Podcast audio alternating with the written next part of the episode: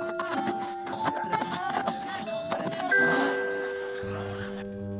some of the proposed solutions that's coming from the grassroots level. You're listening to Making Contact. I'm Aisha Chowdhry, and today on Making Contact. The more I understand U S history, including early U S history, the clearer it is to me that this country, this economy, is a house that torture built. You'll hear from Rebecca Gordon about the legacy of torture in the United States. We didn't just start locking people up and torturing them after nine eleven. The United States has always used torture to control and to punish. The real purpose of torture is establishing and maintaining the power of the regime that takes on the torture. They don't torture everybody. There are certain groups of people who are identified as legitimate targets of torture. And generally what makes them legitimate is that they are separated from the category of ordinary human beings. These are people who are subhuman in some way. And by better understanding torture itself as a tactic of control, we can better understand how to fight back against places like Guantanamo and black sites.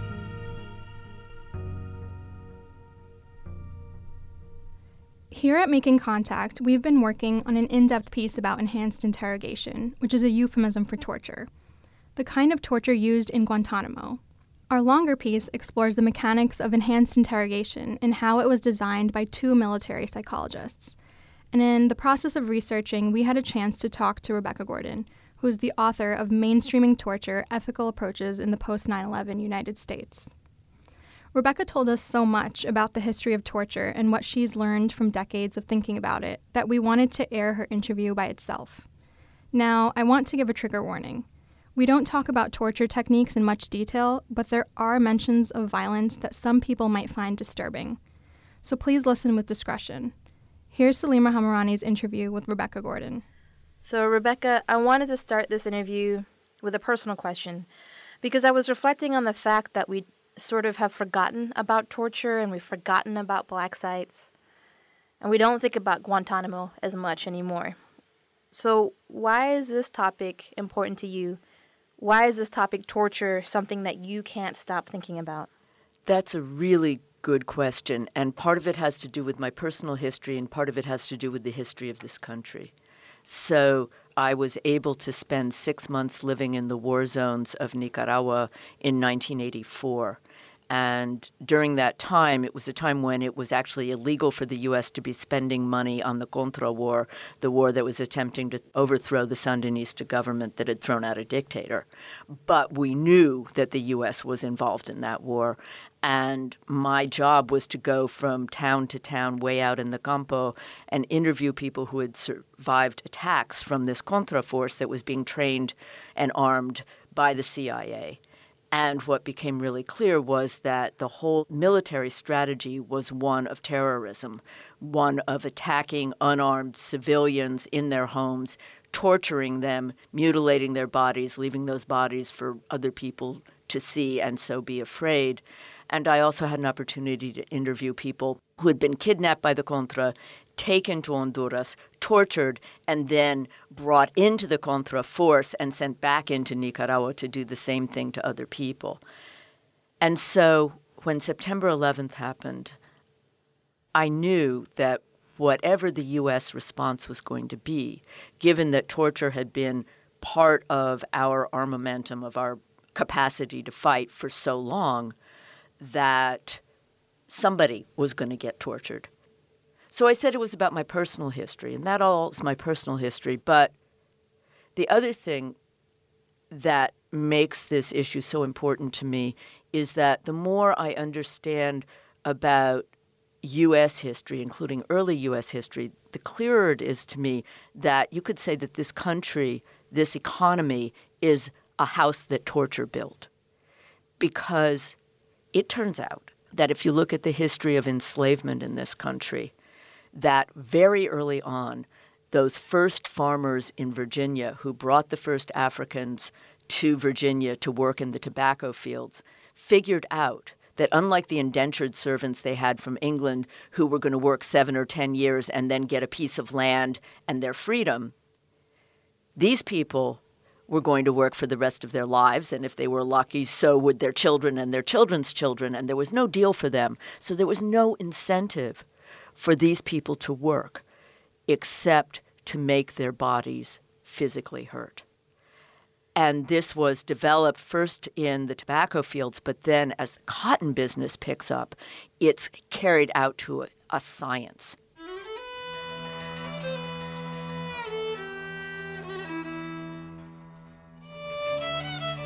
If you continue to examine the history of this country, you can see that torture has been used especially to subdue and suppress and repress African Americans, but also other groups of people who presented any kind of a threat to the regime of white supremacy, and that the capital that built the economy of this country would not have been accumulated. It would have been impossible without the torture that drove people to drive their bodies. They drove their bodies because of torture, state-sanctioned torture, in the form of whipping and lynching in order to force people to work. This is an idea that Rebecca Gordon comes back to often in her interview. Torture is a tool. It has a purpose, although it's almost never used to get information, despite what we're told. So first torture was used to force slaves to work, and later on, it was used abroad. So, Rebecca, this history is so important because I've been struggling to understand our modern torture regime, what people are now calling enhanced interrogation, within the broader context of U S history, which is also a colonial history, right? Absolutely. And that's the other thing. Our huge economic expansion that happened in the post-World War Two period, in which the United States working class, through the use of unions and the growth of working people's power, was able to wrest from the government and from their owners a living wage and certain welfare things that we took for granted that don't even exist anymore. But this huge industrial expansion was made possible in part because we had available extremely cheap raw materials that came from our colonies and our neo-colonial, quote, possessions, places like, for example, Chile, which had an abundant supply of copper, which we needed in order to prosecute the war in Vietnam, literally for the bullet casings, but also the things that built our planes, trains, and automobiles. A lot of those raw materials came to us very cheaply because we put or maintained in power elites in these colonial possessions that used torture systematically as a routine way of keeping their own power.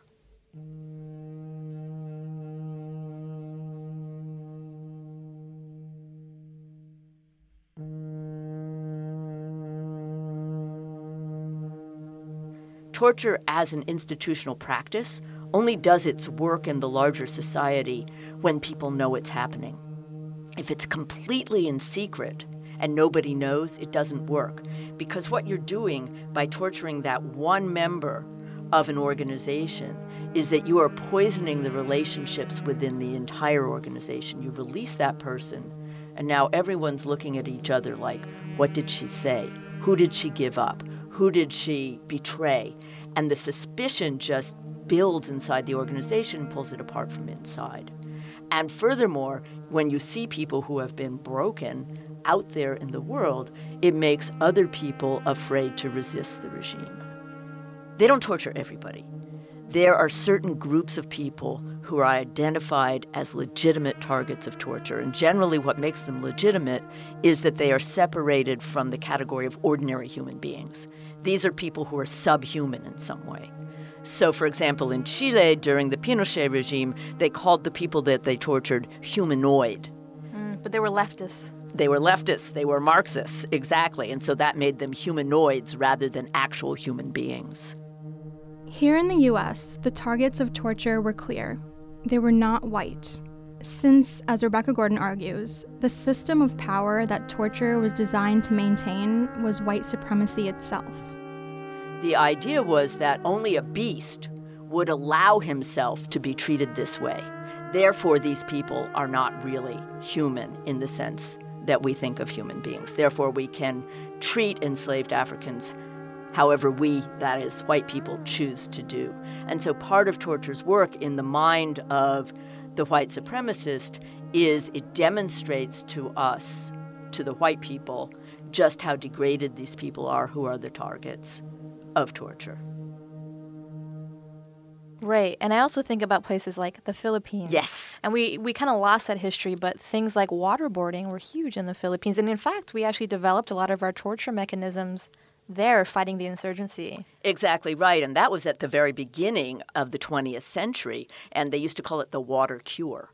And we developed these techniques precisely in the context of this colonial and then neo-colonial expansion that the United States has had in its mind ever since the idea of the Monroe Doctrine and Manifest Destiny.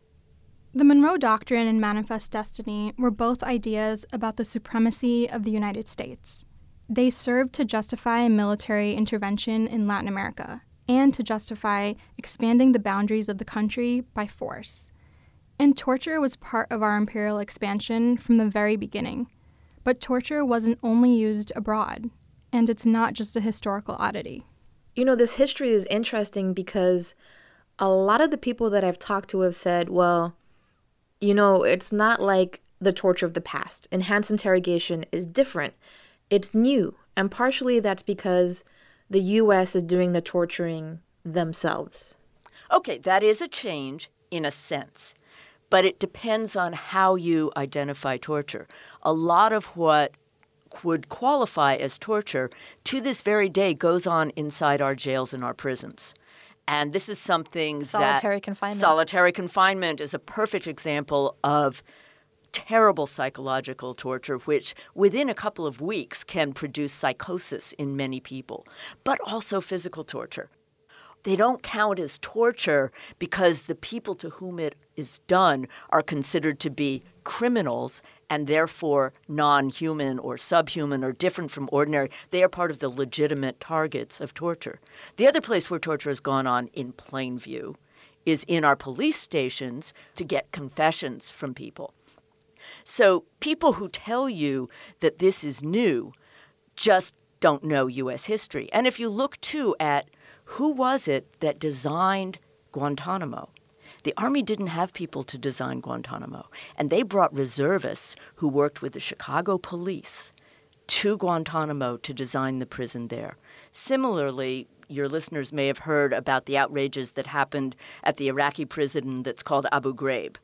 And Abu Ghraib was Saddam Hussein's most infamous prison where people were tortured.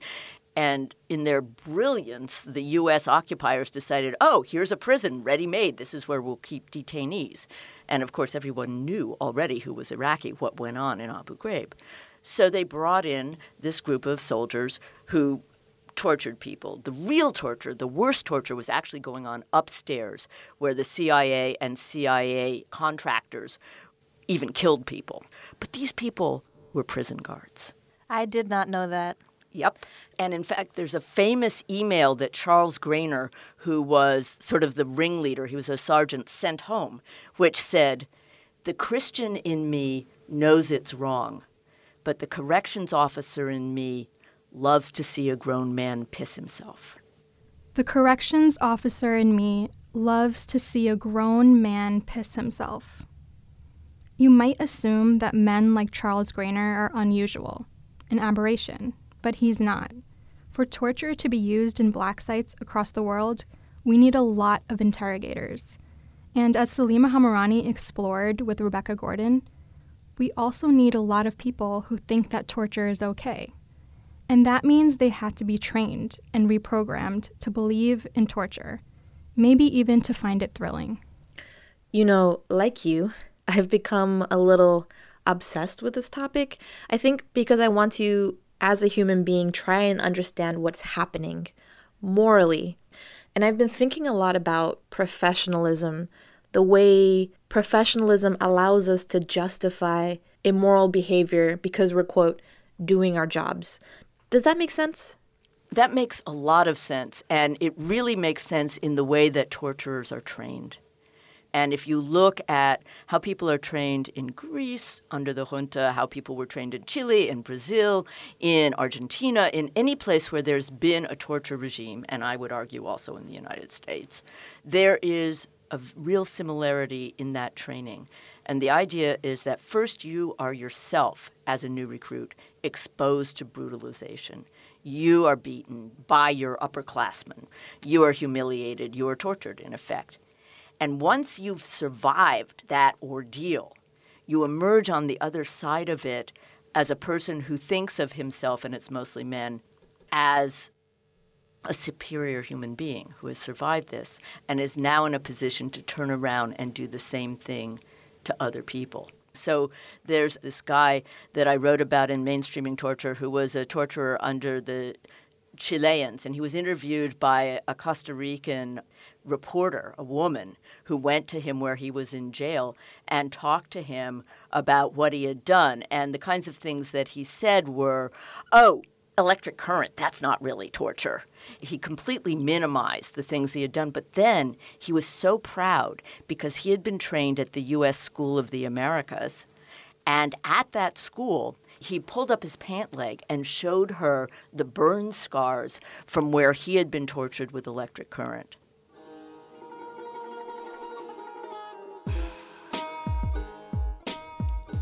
You've been hearing from Rebecca Gordon, author of Mainstreaming Torture, Ethical Approaches in the Post nine eleven United States.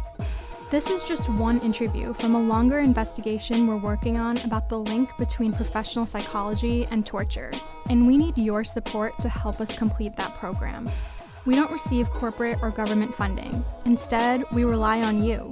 Please make a donation right now at radio project dot org. Any amount of support helps. Thank you.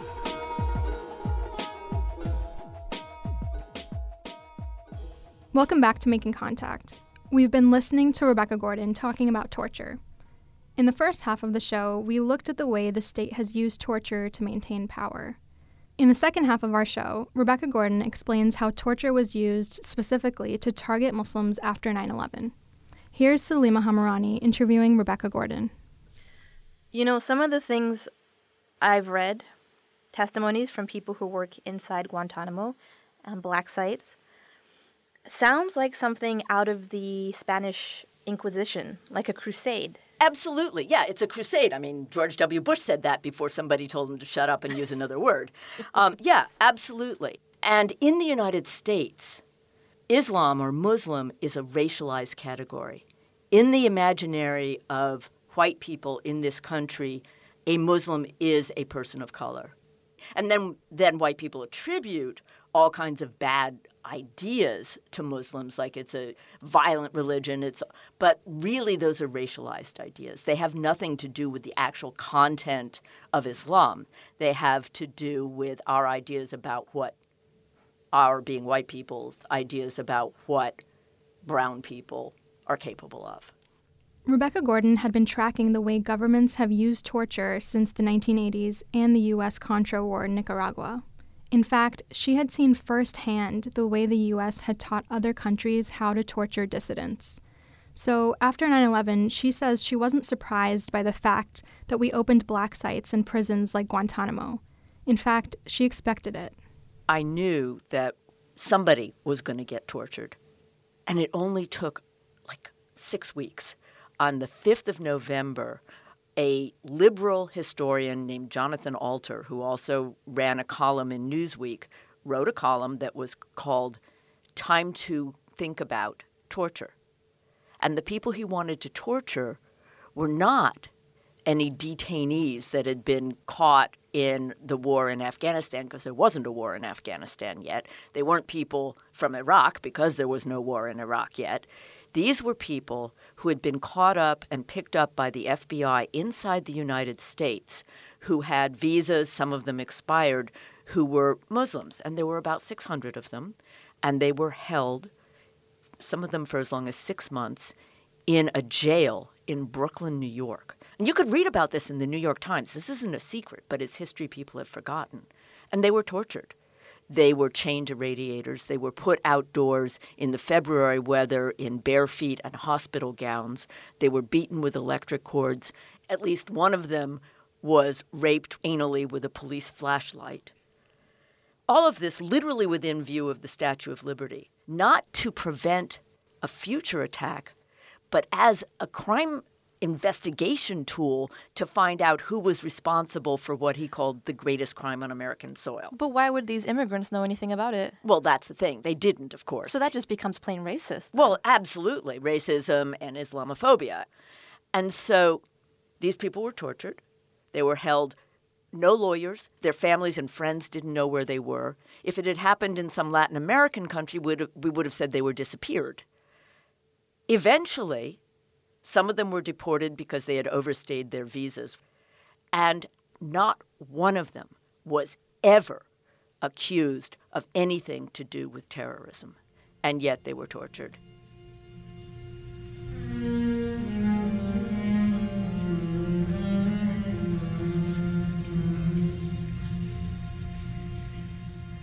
According to the New York Times, seven hundred sixty-two undocumented immigrants were jailed in the weeks and months after nine eleven, most of whom had no connections to terrorism. Yet they were treated as if they did. Within two years, almost all detainees were deported. But most of the worst abuses happened abroad, in secret locations called black sites, where detainees were tortured for years and years. They were beaten, waterboarded, bombarded with noise, prevented from sleeping, force-fed through tubes, sexually humiliated, kept in the freezing cold, made to crouch in boxes the size of coffins, held in solitary confinement, hung from the ceiling by the wrists behind their backs, prevented from having any contact with the outside world. As one current detainee, Amar El Balochi, said, "The way they treat you, they try to separate your mind from your body."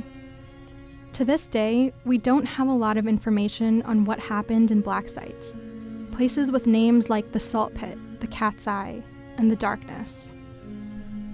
How many people have died in black sites? Do we know? No. Under torture? No, we don't know. We know about some cases.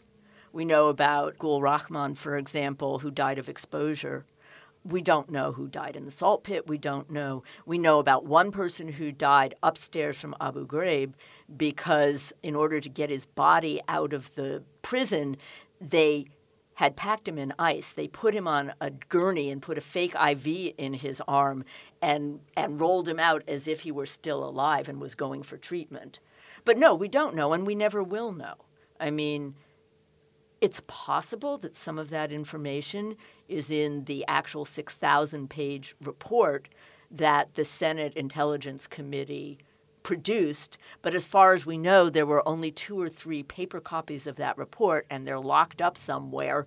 And we're never going to see that. And the C I A is one of seventeen different agencies that are involved in national security and in intelligence gathering.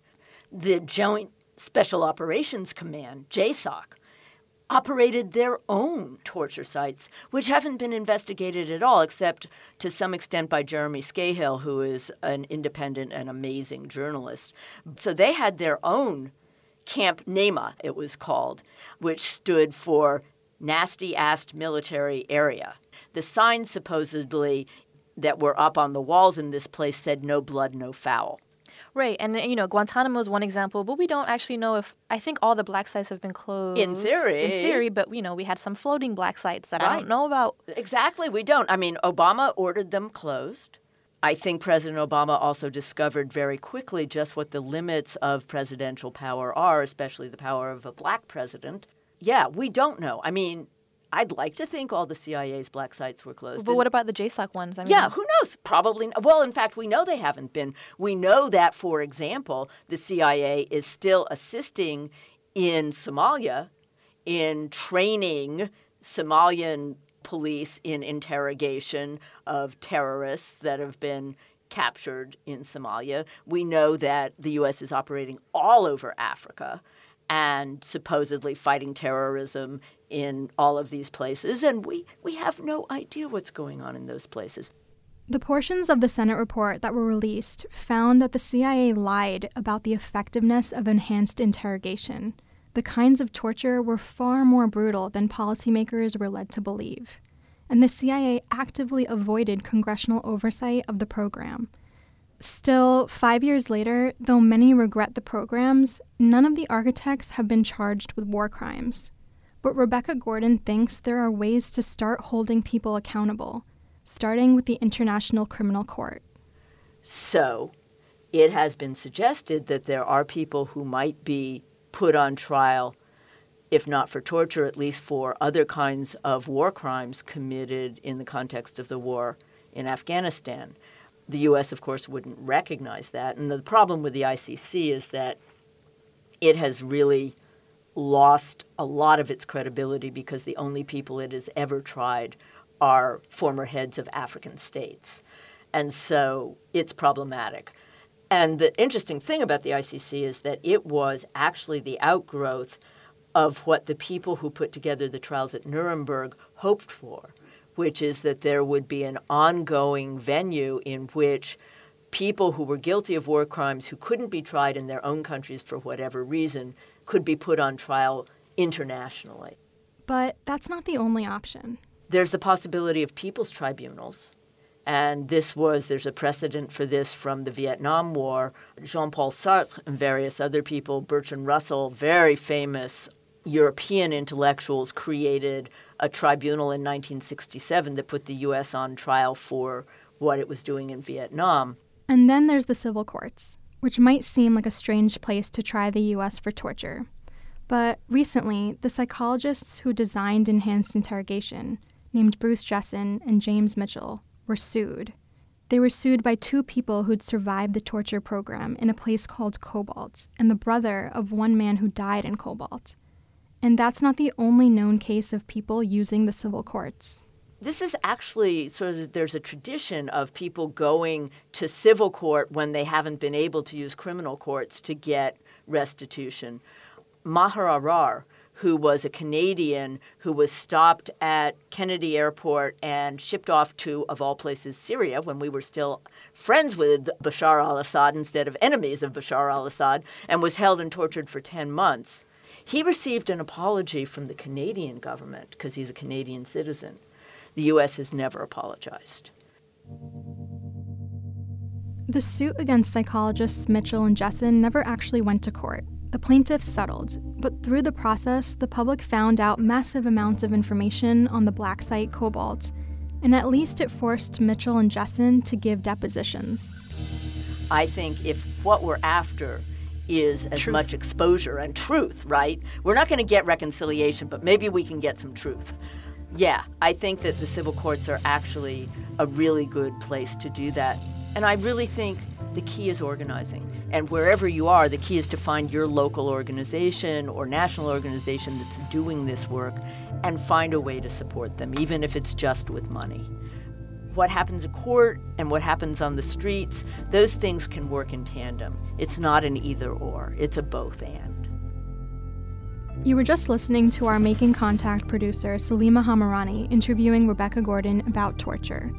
And we're working on a more in-depth piece about the link between professional psychology and torture. So make sure to keep in touch so you're able to hear when it airs. And we want to hear from you.